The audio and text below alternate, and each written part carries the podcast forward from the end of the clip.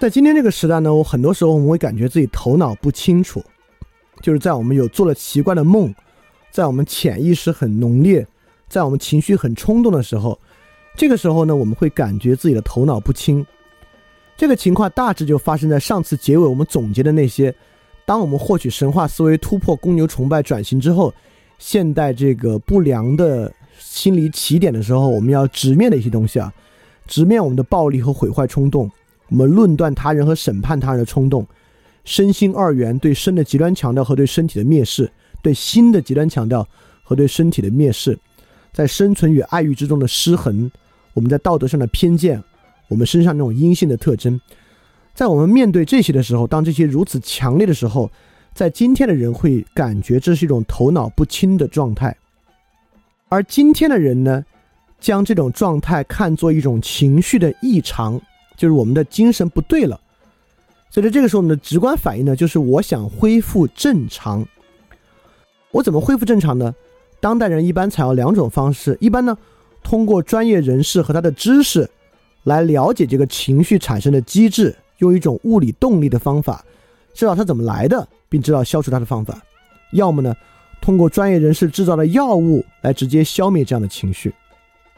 而我们看以上所有这些啊，论断、审判、暴力、毁坏、生存、爱欲的失衡、道德偏见、硬性特征，就像是所有神话中人们面临抉择和遭遇之中那种突如其来的情绪、选择和抉择之间的状态。我们今天呢，认为它异常，认为它需要被解决、被医治，而神话中的人不这么想。神话中的人在面对这样强烈的情绪冲突、梦境和潜意识的时候呢？他思考的路径和我们完全不同，就像这个俄狄浦斯在得到德尔菲神谕之后，他恐惧，不是说恐惧去找一个心理医生和预言家如何消除恐惧，而是沿着自己的恐惧逃离。所以，当一位先民头脑不清，与我们一样头脑不清的时候呢，他不找心理医生，他去找这个部落的巫医。就像我们上次讲到那位那个印第安部落啊，就那个假脸假脸社，他们是可以解梦的。当先民做了自己无法抑制的强烈梦境的时候呢，他去找这位巫医解梦，不是说我如何从异常状态恢复正常，而是在问这个梦意味着什么。所以，当一位先民所谓打引号头脑不清的时候呢，他想到灵性，想到诸神，想到自己的命运，他想到他是与自然、与整个属人的社会和万物连接起来的，而这样头脑不清的时候呢，恰恰是一个线索。在此线索之中，他将找到他自己与整个自然万物的联系。所以这个时候呢，是神秘和神圣依然在社会中运作的时候，我们可以来想象。所以今天有人在群里在问我啊，说我上次在节目里讲，OK，我我我我认为啊，我们说教师和医生这个职业是神圣的，这个说法是不对的，这是一个男权社会之后糟糕的说法。那他问，那什么时候我们在生活中能获得神圣感呢？我就会认为。在这个年代啊，在妄谈神圣感是个虚妄的话题，我就认为，当我们不具备神话思维，当我们不正视感应思维的时候，谈不上神圣感。这个时候，神圣感只能被操控，填充进其他一些假的东西。当然，他还讲仪式感。今天我们在很多时候谈仪式感啊，生活中需要一些仪式感，消费需要仪式感，用仪式感这样，仪式感那样。这话你要说给一个真相信神的人听啊，他会觉得特别奇怪。因为比如说一个基督徒去教堂礼拜啊，你告诉他哦，这是一个有仪式感和仪式作用的事件，他会说不是，啊，这是敬拜神。你可以说这是个仪式，但我来这不是来找仪式感的，我是来找真正与神连接的。如果你要告诉我这这东西不能与神连接。它本身是个仪式感，那我就不来了。我来它干嘛？这就失去了它本身的价值。所以，仪式感本身是个很奇怪的悖论的词汇。仪式本身是人们通向某种超越自己之物，而当我们今天说仪式感的时候呢，是建立在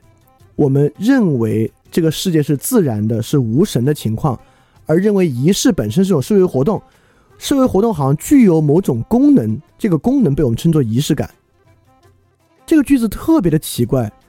它就像如果我们在问我们什么时候需要点仪式感的时候，它就像在问我们什么时候一起聚在一起骗骗我们自己。而这个骗自己是你知道他是骗你的时候，他依然对你起作用，这是非常奇怪的。在我看来，这是就不会发生。仪式这种东西，当你知道它不具备实质、无法通达，就是骗你的时候，它就不会起到任何作用。所以今天我们有时候说仪式感的时候，这话说的完全是另外一回事儿。它其实说的是我们需要一种对日常生活场景的逃离，我们需要一种。能够将我从日常生活的消极和压力中解脱出来的另外一种让我忘记它的场景，它并不是一个具有过去的神圣与神秘性质的仪式。所以在今天呢什么时候我们能感受到仪式？呃呃，就像那个问题，我们今天在什么时候能感受到神圣感呢？不能。当你无法相信你的生命有神秘的参与，具有某种神秘的必然性的时候呢，就不必谈神圣这词，就没得可谈。对当代人的认为呢，自己的生命没有神秘的必然性，那肯定是有物理的必然性的，有量子力学的必然性。虽然今天我觉得在群里的人应该应该百分之百的人都完全不知道量子物理为何处，但应该蛮多人相信自己的生活具有物理学意义上的必然性，是受到物理定律支配的。虽然大家并不知道物理定律到底是啥，所以丝毫没有意识到生活中神秘的参与与痕迹。而在俄狄浦斯的故事之中，我们应该发现。真正支配我们生命的不是物理定律，而是历史的诗的神秘的东西。这个诗不是干尸的诗啊，是诗歌的诗，是传统。而这个传统指的不是文化研究层面上的传统，他要说的最极端，就是血脉中所包含的命运这样的传统，就是俄狄浦斯潜意识中意识到卡德摩斯这了这条血脉。包含着诅咒这样的传统，因此他拒绝回到特拜去，要在雅典娜的密林中长眠。因为我们的生命受到集体潜意识和集体潜意识中包含的传统的支配，这个传统某些是显性的，显性在传统的某种行为模式、规范、风俗之中；有的是隐性的，潜藏在命运之中。第二呢，我们的生命受到潜意识的支配。不是心理学意义上的潜意识啊，是荣格意义上的集体潜意识。我们的生命呢，一样受到语言的支配，受到诗的支配，受到类比之后的世界联系，在诗意之中，类比的世界联系的支配。也就是说，我们的生命受到俄狄浦斯的故事的支配。而同样，我们要理解我们的生命呢，受到宗教的、神的、灵性的支配。而以上这些所有的东西，传统潜意识、语言类比后的世界、宗教、神灵性，长期以来被现代的世界否定和压抑。但我们之前也说过，这些东西可以被否定和压抑，却不能被消除。这些是真正的支配着我们生活的东西，不是技术，不是资本主义规律，而是这些东西真正支配着每个人的生命和支配着这个社会的命运。而由于今天我们已经与这种神话和宗教全面切断了，导致我们根本无法意识到那些真正支配着我们生命的东西。我们就在进行汤因比博士说的那种逆向情感谬误。我们误将那有生命的东西当做那无生命的东西来研究和考察，并以那些东西来支配我们的生活，却压抑着我们生活中的梦境、诗化、传统与神秘。或者将神秘以极其粗浅的方式展现出来，包括类似占星术啊等等的东西。当然，我绝不是说所有的先民都有智慧啊，都具备某种高级的神话思维，不是的。先民很多人也并不具备这样的神话思维，这样神话思维一样是有深度的。所以，我们很早应该在第一次结束之后群里的讨论里，我们就讲过，有人在问：那我们今天具有的是知识的思维吗？我当时就说不是。今天大多数人就是啥也没有，先民也一样，大都是先民的状态，什么也没有，他也没有知识的思维，也没有神话的思维，是因为神话思维与知识思维是同样具有深度的。如果真的要说你具有这样的思维，它是像亚里士多德所说的 “phronesis” 实践智慧一样，它是某种智慧，它是有智力的要素在之中的，而不是说自然而然就可以获得的。因此，绝大多数当代人，虽然我们生活在知识与科学的时代，绝不代表每个人都有知识的思维，也不代表在知识上理科中回答的人具有知识的思维。没有，绝大多数人一个也没有。只是因为自己生活在这个被科学和知识统一的时代，就天然的以为自己也接受了教育过程，好像就有了某种知识的能力。没有，真的很多人有这种批判性思维的能力，知道自己每天所接受的、看到的东西该如何去思考和理解和分辨吗？没有，这种知识的思维的深度没有，也不具备神话的思维。就哪些是迷信？哪些是真正具有深度的神秘性来源？哪些是能够被认可的直观之真？并没有。现在的人只是因为生活在这个时代，就很幼稚的认为自己有一个知识能力，并认为这个知识能力呢比神话思维更先进、更高级。所以我要说，知识的思维和神话思维都是要付出极大的代价和努力才可以获得的某种智慧，它绝不是就就这种教育就能够赋予你的。也就是说，如果你要具有知识的思维，那就是之前我们在讲那个行为经济学讲过的，那你就需要既有数学的深度认识，也有哲学的深度认识。你可以扪心自问，你有吗？你具有对于数学体系深度的认知和哲学体系深度的认知吗？如果没有的话，你怎么会有知识的智慧、知识的思维呢？同样，你没有在主动给自己施压和困境之下。听从梦境和潜意识长期思考观呃不没有思考这个词啊，长期对梦境和潜意识有观察指引和实践，你怎么会具有神话的思维呢？你何时听从过梦境与潜意识的召唤，并且对它有不断分辨加深的感受，像浮士德一样，不断区分这过程之中哪些是肉欲，哪些是自尊，哪些是自大，将其分辨出自己潜意识和梦境最深处的那个东西。如果没有这个过程，你怎么会具有神话的思维呢？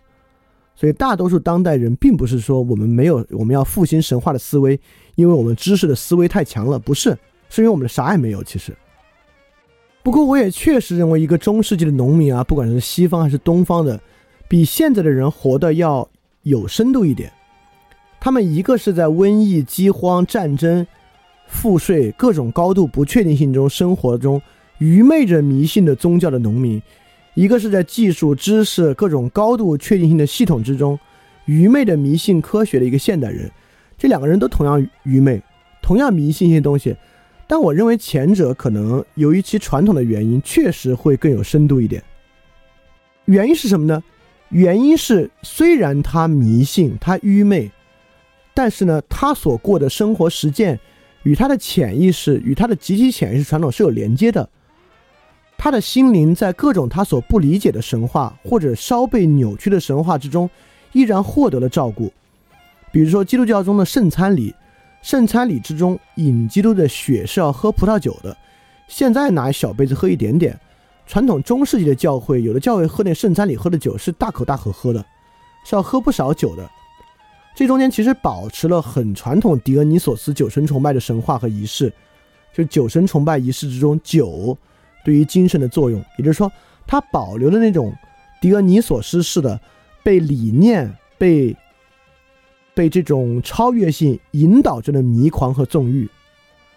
所以，一个人虽然愚昧，一个人虽然盲性，但这个愚昧和盲性由于传统没有被切割，他的心灵依然受到这种仪式之中残存之物的照顾，因此他是有这种实际感受的。而今天人呢，什么在照顾着我们的正常生活呢？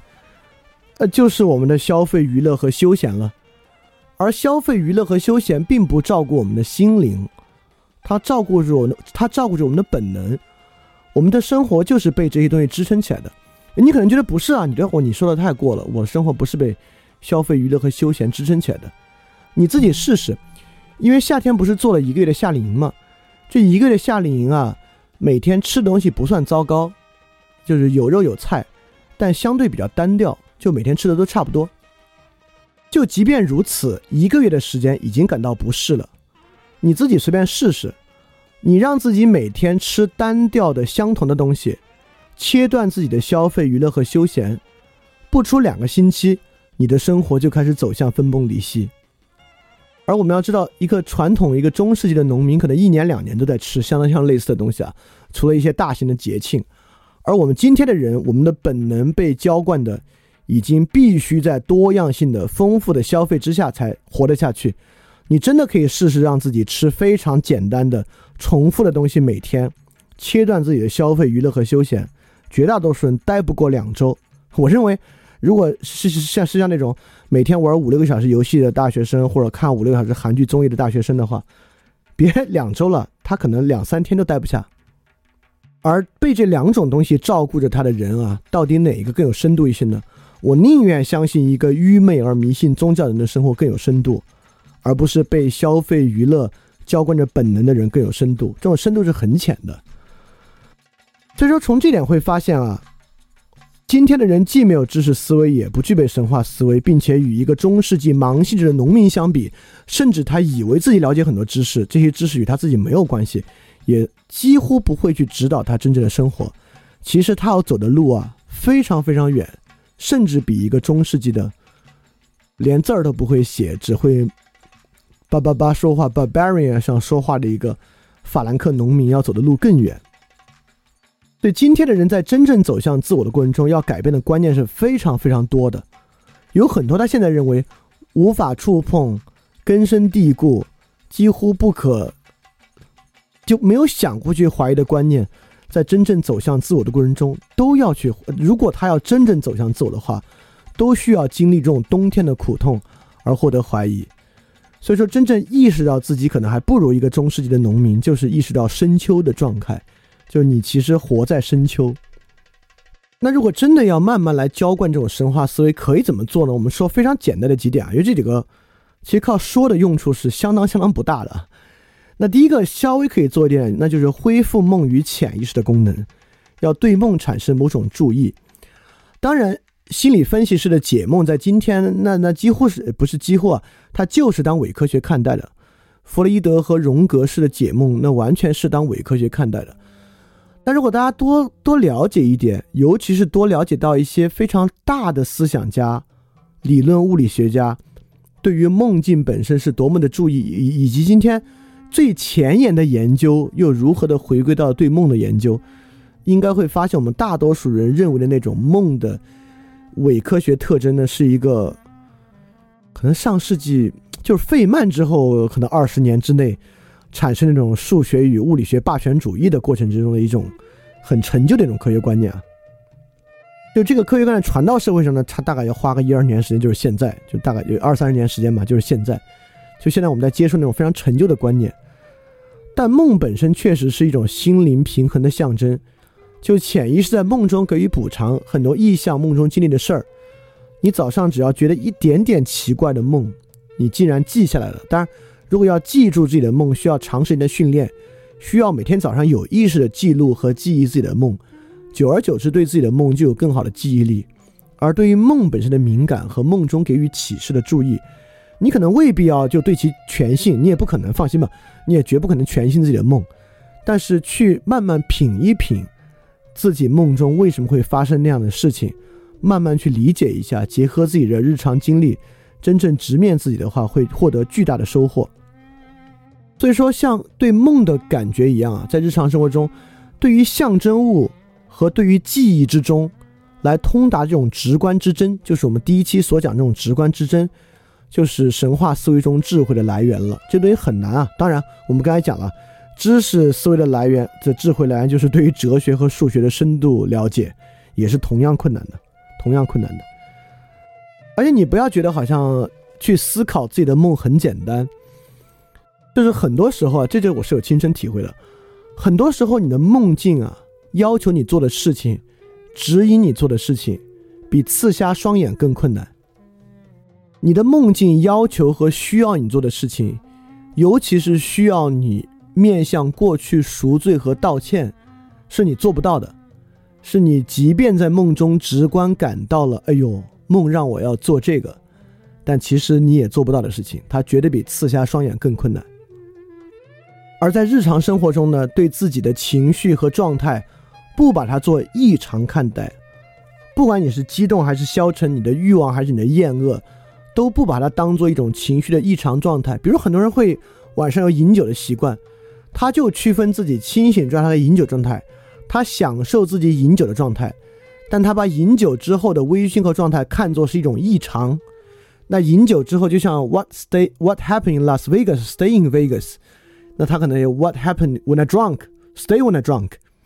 他说自己喝醉就是另一个自己的，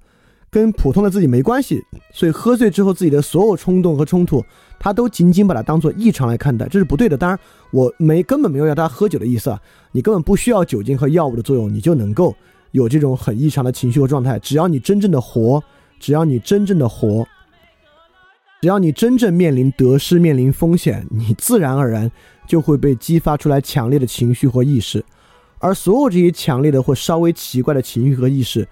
都有向下深挖的可能。我不认为任何人会没有或丧失这些情绪。虽然我们今时今日在极力的压抑着我们的情绪，但这种本能真进化了好几百万年，绝不是这种好几十年的科学和知识社会就可以压抑的。它是不会，它不会，它不会失灵的。它更多的就是被我们缩小或漠视，所以你要重新获得对于自己这种情绪的严肃对待和这种情绪奇怪状况的注意。而在你的梦境和情绪异常状态中呢，会出现很多的象征物，它可以是人，可以是一个物体，可以是段经历，可以是任何东西。你也要理解，象征物从来不仅仅是你自己个体的，象征物是建立你跟整体传统历史关系的一个契机。有两种极端的看待象征物的状态，一种是宗教主义的，认为象征物的起源都是纯粹属于神的，就是他一竿子把所有象征物都称都称到那个唯一的源头性的来源神那里去，因此他需要做的事情不需要跟历史过去传统建立连接，他就十分冲动性的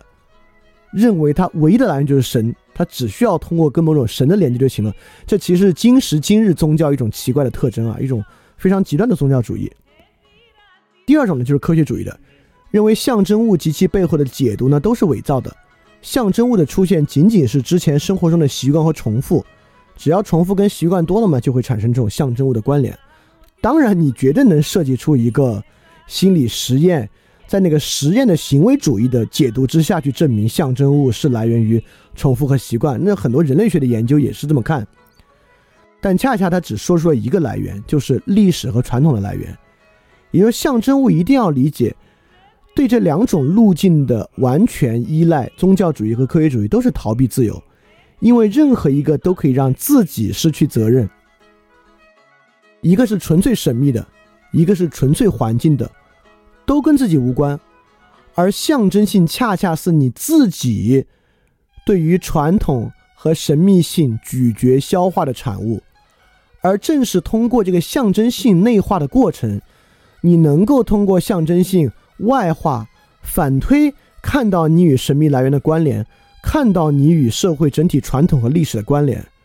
恰恰象征物做的是这个事情，所以象征物让我们自己意识到，我不是个个体。我是理性的、有意识或下意识的，在消化、接触、感受着整个传统、历史和神秘来源直观之争，并将其形成我自己对于它的一套展示。这个展示当然与别人的展示系统是有交集的，因因为历史和传统和神秘性来源是有很强共性的，而每个人也是有自己非常独特个性的那一面的，个体化的一面嘛。个性这个词现在。这个词被污染的太严重了，这个词的意思已经可能偏的很厉害了。我们就用个稍微形式主义点词，就个体化的来源。所以恰恰是在不管是神秘性的还是历史的传统着，将自己与整体联系的时候，你意识到这是个什么样的秋天？你从自我象征物中看到我们在继承什么样的传统？这种时代绝对不是那种历史学的或社会学的解释，他说到底就是对这种话的理解。尼采说上帝死了，海德格尔说人类被连根拔起。你要去理解什么意思？什么叫上帝死了？什么叫人类被连根拔起？他也绝对不是简单附会上去了。你说我理解啊，我知道什么叫上帝死了，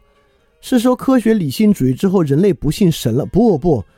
这个表述和你自己有一毛钱关系吗？真正的理解是说你要知道尼采说的上帝死了。和海德格尔说的人类被连根拔起这样的秋天，在你身上什么样？你的身体、你的经历如何显现着上帝死了，显现着人类被连根拔起？而这样的显现绝对不还原为你自己的一个理论反思啊啊！因为我自己堕入消费主义啊，我自己失去了自己的本真生活，所以我被连根拔起。不，怎么叫做你失去了本真生活？什么是失去了本真生活？也就是说，这个东西必须不是获得一个什么叫上帝死了，什么叫人类被连根拔起，绝不是我们要获得一个对它的客观描述，而是。要获得一个和自己的主观、与自己的经历、与自己的个体性有关的独特的、以你自身为显现的认识，你才真正知道了这是一个什么样的秋天。它最后产生的一定是个极强个体性，绝对无法用语言向他人讲述明白的一种经历和感受。所以到这里，你有没有意识到，这种东西转化和阐述出来，它就是艺术品和诗句？我我就是写到这一页，我非常强烈的意识到，为什么海德格尔这么强调诗与思，强调哲学终结了，哲学转化为思，思不能独立运作，只能作为诗的注脚和阐释，就是这样的意思。这个社会必须建基在那种无法用语言对别人讲述明白经历和感受的主观化的个体性的这套认识之上，我们才可能重新回到那里。维特根斯坦是不是就在说这个？维特根斯坦反对我们讲这些是什么意思？就是因为我们想获得一个客观描述的时候，就是胡言乱语嘛。而海德格尔就是讲走了另外一条路径嘛，走了诗的路径啊，要强迫着去说啊，就是要强迫这种个体化去说，他绝对是说不明白的，他是个体化的，他不能被其他人完全理解的，但其他人可以借着诗与对诗的理解获得启示，这才是真正的意识，自我象征为意识的秋天。就是要意识到这种表述之后与你个体性相关的认识和理解和感知，这是非常困难的啊，尤其是在知识的时代，尤其是对看过一些理论书的人，这更困难。你上来就去想着尼采上帝死了，那这个人说是这样，那个人说是那样，他们的共通点，那这套理论是这么这么说，那套理论那么那么理解这句话，他们两个人都有个共通点是这么这么理解这句话，你上来就这么去想，就就今天有个很麻烦的事情啊，就是。非常个体主义的人呢，身上很矛盾。一方面呢，他极其不个体，就他其实不知道该怎么从自己角度出发思思考，他甚至有点不知道我的感受是什么，因为他的任何感受都是被外界塑造的，被外界的只言片语和某种风潮塑造的，他不知道是啥。但另外一方面，他又特别强调这个，他特别强调所谓的个体性啊，别人别烦我这些的，这是很矛盾的一个事情啊。这个很困难啊，但这是必须去做到的事情。而每个人认识你自己，认识你的自我呢，其实是一个很多面向的整体啊，这是非常荣格荣格的理论了。就荣格对于人格的描述，包括原型、呃异性的人格、阿尼姆、阿尼姆斯、人格面具、阴影和自信这些人格。那么你的象征物呢，也会从不同方面体现你的自我，包括你的本能冲动可能反映原型，在亲密关系中更容易反映出阿尼姆和阿尼姆斯。你在与他人的关系中呈现的人格阴影面具。这些都是你自己可以独立的从不同面向去体现的自我的人格，而所有这些必须经历强烈的冲突，说的都是内在冲突啊，但很多内在冲突也是外在冲突来展现的。很多人可能会说啊，那那佛教那么平和也也能够理解自我？不，佛教最终是理解自我，但你看佛陀的故事，佛陀是在多么巨大的冲突之中理解的自我。最后，你所回复的这个自信化过程可以是平和平静的，但从各个不同角度去切近这个人格的过程，一定是在非常强烈的冲突之中展现的。如果你自己并没有经历这些强烈的冲突，尤其是内在冲突，尤其是你在每次获得内在冲突的时候，你就用融于他人、酒精、药物的方式逃避的话，你是绝不可能去切近这个内在内在的个性的。所以，内心平和平静的是冲突之后达到的结果，而不是逃避冲突达到的那个结果，这是有很大区别的。当然，也不是任何一个冲突都一对一的对应原型阿尼姆、阿尼姆斯、人格面具或阴影，也不是如此区分明确的。在一个生活经历之中呢，当然它可以像一条光一样折射到不同的你人格的一个面向上去。对神话的认识和阅读其他神话。就是在辅助这样自信化的过程。荣格的自信化就是说，你你所有人格中最真的属于你自己那个个体化的人格，因为原型，原型是集体潜意识之中的原型。阿尼姆阿尼姆斯也是集体潜意识中的人格面具是社会交往之中的，阴影呢是人格面具投射的。只有自信是你自己的那个 genius，你自己的那个你最真的那个部分啊，就是要他活出来的过程。所以说，这就是一个没有终点的不断纯化的过程，肯定是这样啊。所以说，他绝对不是压抑其的自信，不是压抑其他人格面相，而是在神话之中找到跟其他人格面相成为伙伴的一个过程。所以可以想象，真正真正自信化的那个过程，就是我们每个人去刺瞎自己双眼的那个过程。什么时候你有机会刺瞎自己的双眼，你自己说了不算。尤其是在现代社会，在这么高度差异化的现代社会，什么时候刺瞎双眼，你自己是预料不到的，要靠经历，经历要靠碰的。但你自己要做的，就是当它真正发生的时候，你已经准备好了，你已经 ready 了，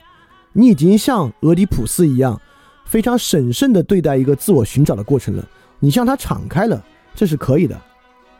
而在过去比较远古的年代。人们是有办法去控制这个自信化，或者说把这个自信化过程更纳入一个社会结构之中的。因为其实，比如说我们在社会中的婚礼、葬礼、成年礼等等等等的，就是以仪式帮助个体完成自信化与人格完善的过程。但今天虽然这些仪式保留了，但仪式背后的神圣和超越性消失了，导致这些仪式不起作用，或者说不那么起作用。即使一个人经历这些仪式，他依然是个没有得到人格完善的一个还相当不成熟的人。就像很多传统非洲的种族会在有人丧丧命，尤其是狩猎伙伴丧命之后吃下他的肉，大家一起分食他的肉。这个一方面是对个人主义的削减，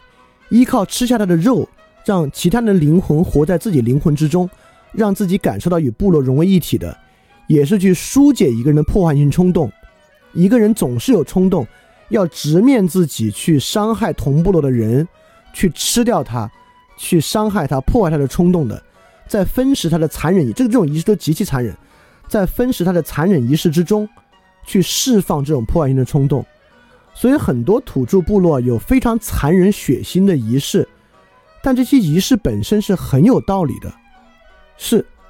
不仅有道理，它没有道理，它可能没有道理。我说反了，又在用知识的思维，它可能未必有道理，但它 work，它起作用。比如说，我给大家讲一个非洲土著，还是一个母系部落，他们的割礼仪式和神话。割礼就是男性割去包皮的这个仪式啊。在这个母系之中，小孩总是跟自己的妈妈、祖母和自己的呃各个阿姨们一起生活。那么，在他们从小呢，对这些人、对这些母性是非常非常依赖的。在这个地方，俄狄浦斯情节非常非常严重，因此呢，在他们接近成年的时候，这个部落中的父兄、长老和其他男性就会向他们讲述一个故事，传说中的一条远古巨蛇，远古巨蛇呢将来吃掉他们的生殖器的这么一个故事。那小孩子当然非常害怕了，但是他们的祖母和母亲们会一直安慰他们，说他们会保护他们，让这个远古的巨蛇不要伤害他们。但是就会有一天，就在女性仪式的那天，祖母和家庭所有的女性呢就会远离，男性是不能参加的。就在这一天，戴着面具的男人们会来家里掳走这些小孩，在深夜把他们带到一棵大树之下，要要来做这样巨蛇咬掉他们生殖器的仪式。那小孩当然非常非常害怕了。这个时候就有一位人不戴面具，是他们的父兄，出来向大蛇求情，来说：“那不，请不要吃掉他们。”大蛇不管，还执意要吃，这时候还会，呃，扮演和掩饰一些其他人被吃掉的样子。小孩当然非常害怕。这个时候，族中长老向大蛇起誓，说：“大蛇确实要保护我们这个部落，是需要供奉的，但求你不要吃掉他们的整个，吃一部分就行。”在男性长老的调节之下，当然，大蛇同意了。所以孩子们被要求闭上眼睛，让大蛇咬掉他的一部分，就就是割礼。然后在这个情况下，小孩在剧痛之中接受割礼，也在剧痛之中建立自己与部落的关系。最后，孩子们看到自己们被割下来的东西被供奉给这位远古巨蛇吃掉，因此，为了自己部落的安宁，每一个男性都在这个仪式之中承担着压力、直观的痛苦，接受这个东西，也在这一天意识到自己的母亲和祖母在这一天，在这么痛苦的一天没有保护我们，在一个仪式之中切断。他们与恋母情节之间的关系，重塑他们与整体部落的关系。因此，这个歌里本身的很多任何环节设计，不是一个心理咨询大师去那里一步一步设计的，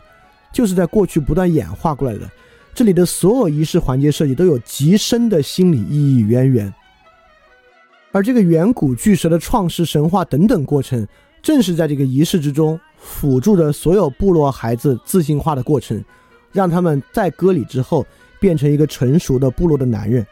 而今天我们的社会，当然由于这个各种各样的原因啊，已经失去了以这种具有超越性的仪式辅助每个人自信化的过程，所以它让它让这个过程变得更难了。我们需要每个人建立自己重新与神话建立连接。去辅助自己人格完善这个过程，这个过程我相信没有神话或者神话思维在中做在中起作用的话，是几乎不可能一个人实现一个完善人格的。所以，我们回到俄狄浦斯中卡德莫斯，卡德莫斯屠龙的故事，在人格之中其实是对人格阴影的战胜。在卡德莫斯的故事之中，如果要对此做出解释的话，卡德莫斯是贬损和看不起自己的仆人的。杀死自己、杀死自己仆从的仆人呢，并不是恶龙，而是自己。恶龙正是自己的人格阴影，就是在与仆人接触中的人格面具投下的阴影，正是自己失手动手杀死了自己所有的仆人。而当自己杀死自己的人格阴影之后，重新获得龙牙武士，与其他人重新再连接，与自己的仆从重新再连接过程，因此呢，你才有能力、有领导力来建立一个新的国家。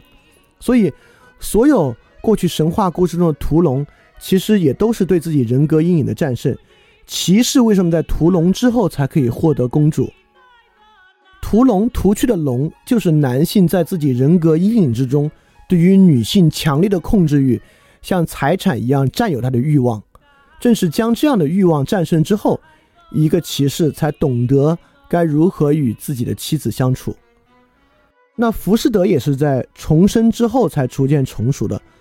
歌德的原文就说，浮士德跟梅菲斯托打赌之后，就有一股力量啊。歌德说，这力量的一部分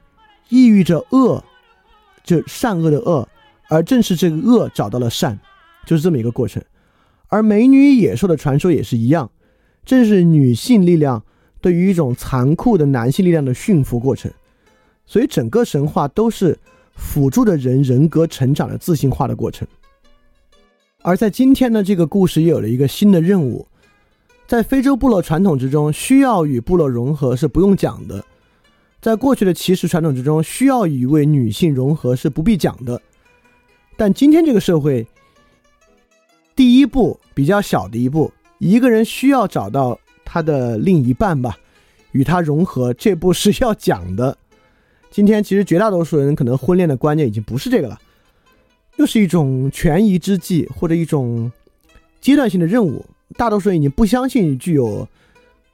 不大多数人，绝大多数人已经不相信具有永恒性的两性关系的存在了。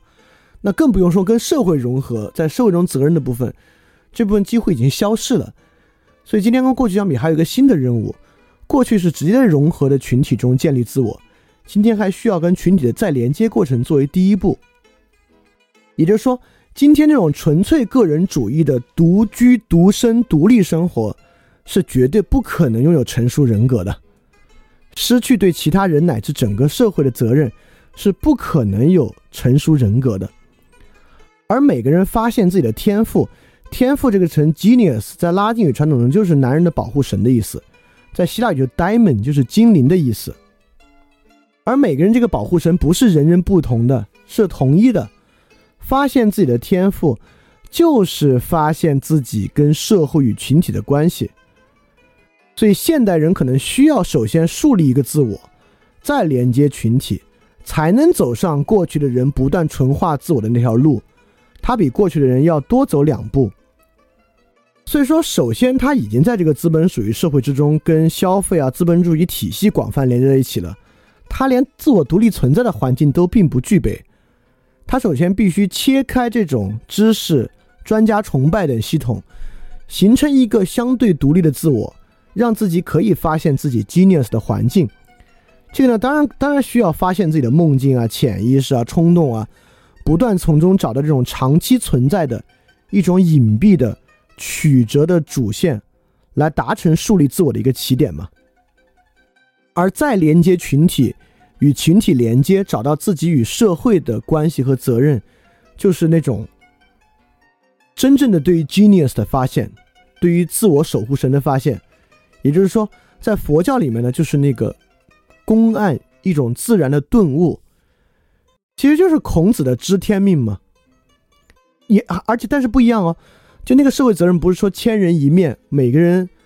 都都跟社会是这个责任，不是。发现的还是那个个体性的独一无二的东西，所以孔子知天命不是说要知那个统一的天命，知天命恰恰是发现自己的天命，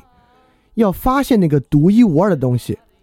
所以每个人其实就是在对自我的自然顿悟之后，与其保持一致的过程。你看孔子说：“五十而知天命，六十而顺，七十而从心所欲而不逾矩，不逾矩。”说的就是五十岁发现了那个独一无二的顿悟之后的自我，六十耳顺，而顺，顺应着这个与他保持一致。七十岁从心所欲而不逾矩，当七十岁的时候，才真正与这个顿悟之后的自我合一，能够从心所欲，就真正与他保持一致而行动。所以，整个儒家传统说的也就是这个东西。而这个东西虽然剥离了有神论的传统，但依然存残存，不不能叫残存啊，依然保留和强化着那个道，那个道统就是人的道统。不是那个 human 那个人啊，单人旁孔子儒家传统说那个人，人的道统，所以不管东西所有东西说的都是这个玩意儿。而孔子虽然不说神，不说鬼，不说梦，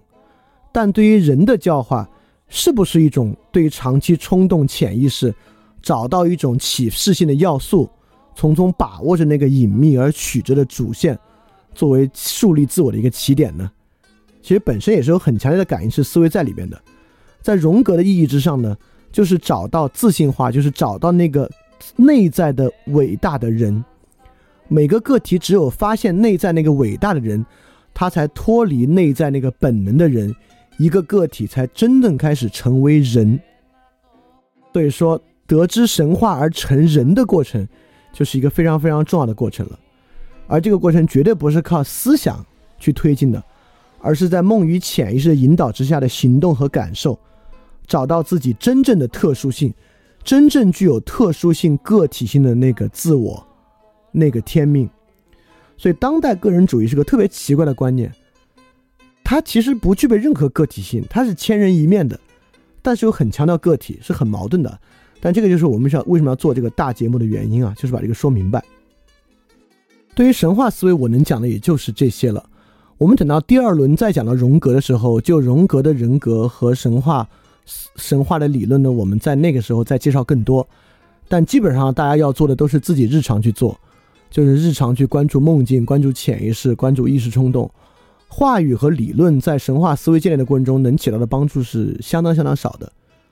但话语可以做另外一个事儿，就是我们为何如此，怎么成为今天这样的。当代问题的渊源、发展历程和形式是什么？我们说当代我们忽略了很多问题，到底忽略了什么？他们有没有一个结构？那么在神话思维这个过程，至少引出两个问题：第一，我们每个人自己能够怎么复兴神话思维？我们在刚才已经说了一些了，也分享了很多，分享了俄狄浦斯这个神话，可能其他神话你也可以用类似类似的方式去理解和感受。那还提出一个关键问题，就是我声称现代社会有各种各样的大问题，为什么我会这么说？问题是什么？个人主义平民社会，现在很多人可能觉得挺好，或者觉得历史发展不就这样吗？感觉是一种必然，但其实不是，它是有问题的。要把这个话题说清楚啊，就是海德格尔说的“思”，来作为分辨性、治疗性、警察性的一面了。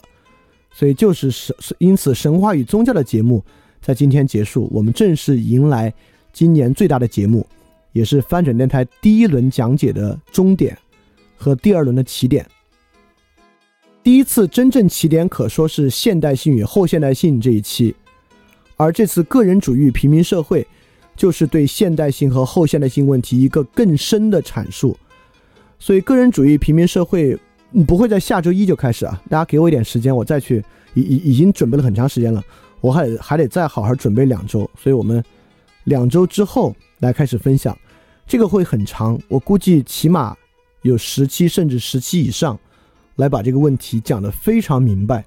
个人主义平民社会到底是什么问题？我们可以从多少个不同的面向来切入这个问题，来感觉它怎么来的，什么过程，渊源是什么，到底什么问题，具有什么结构？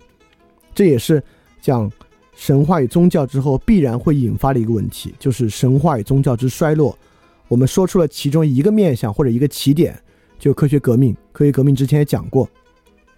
但除了科学革命，还有其他原因，或者说科学革命也引发出了一种系统性的路径。你不能把它过度归纳为啊，就是科学革命，就伽利略的区分，没有这么简单。它本身是一个复杂的过程，展示为不同的面相。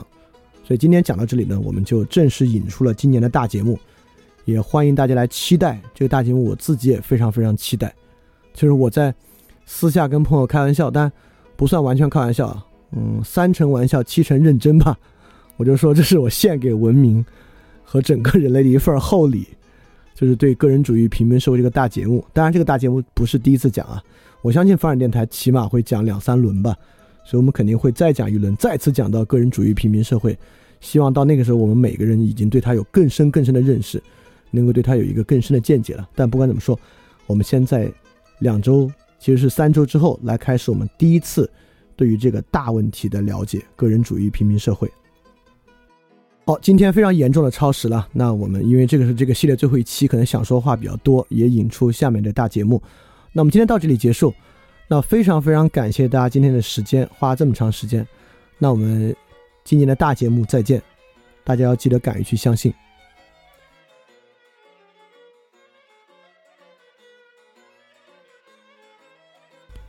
嘿，你是不是也听了不少我们的节目呢？如果你跟我们一样，觉得这个节目还不错，可能也挺重要。如果能让更多人听到，虽然可能效果不大，也可能会让这个社会变得好一点点吧。所以说，呃，干脆去转发一下好吗？让更多的人可能听到这个节目，我们来试试它会产生什么样的效果吧。谢谢你的转发。